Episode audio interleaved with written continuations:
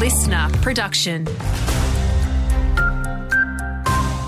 Hi there, it's Lee Jollo with a local news briefing. A reigning monarch hasn't visited Tasmania since the year 2000, but that could change with King Charles expected to visit Australia despite his cancer diagnosis. The states are set to prepare their pitches upon hearing the news. Queen Elizabeth visited Hobart and Launceston 24 years ago, but bypassed the state in 2011 when she went to Canberra, Brisbane, Melbourne and Perth. Charles has been here as recently as 2012 though, visiting with Camilla as part of a tour to mark the Queen's Diamond Jubilee.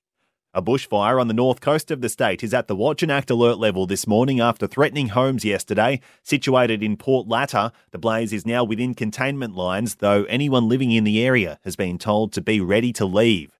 Back in the south, the Mount Rumney fire is listed as advice, and while it's travelling towards the mount, we're told there is no immediate threat.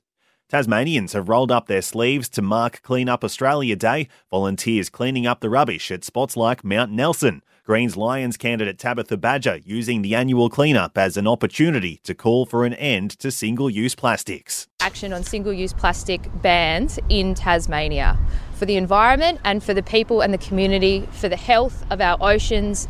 While health has taken centre stage as state election campaigning continues, the Liberals promising a half-hour limit on ramping, infrastructure at all four major hospitals and more, while Labor say they'll make 500 contractor positions permanent, hire more to boost patient flow and double hospital in the home beds.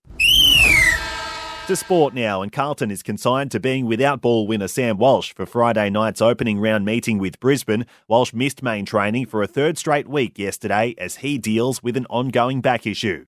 And St Kilda's Jimmy Webster is likely to come under tribunal scrutiny for yesterday's late bump that left North Melbourne co-captain Jai Simpkin heavily dazed during the Saints' 19-point win. Defensive teammate Dougal Howard is also set to miss the start of the season after he injured his hamstring.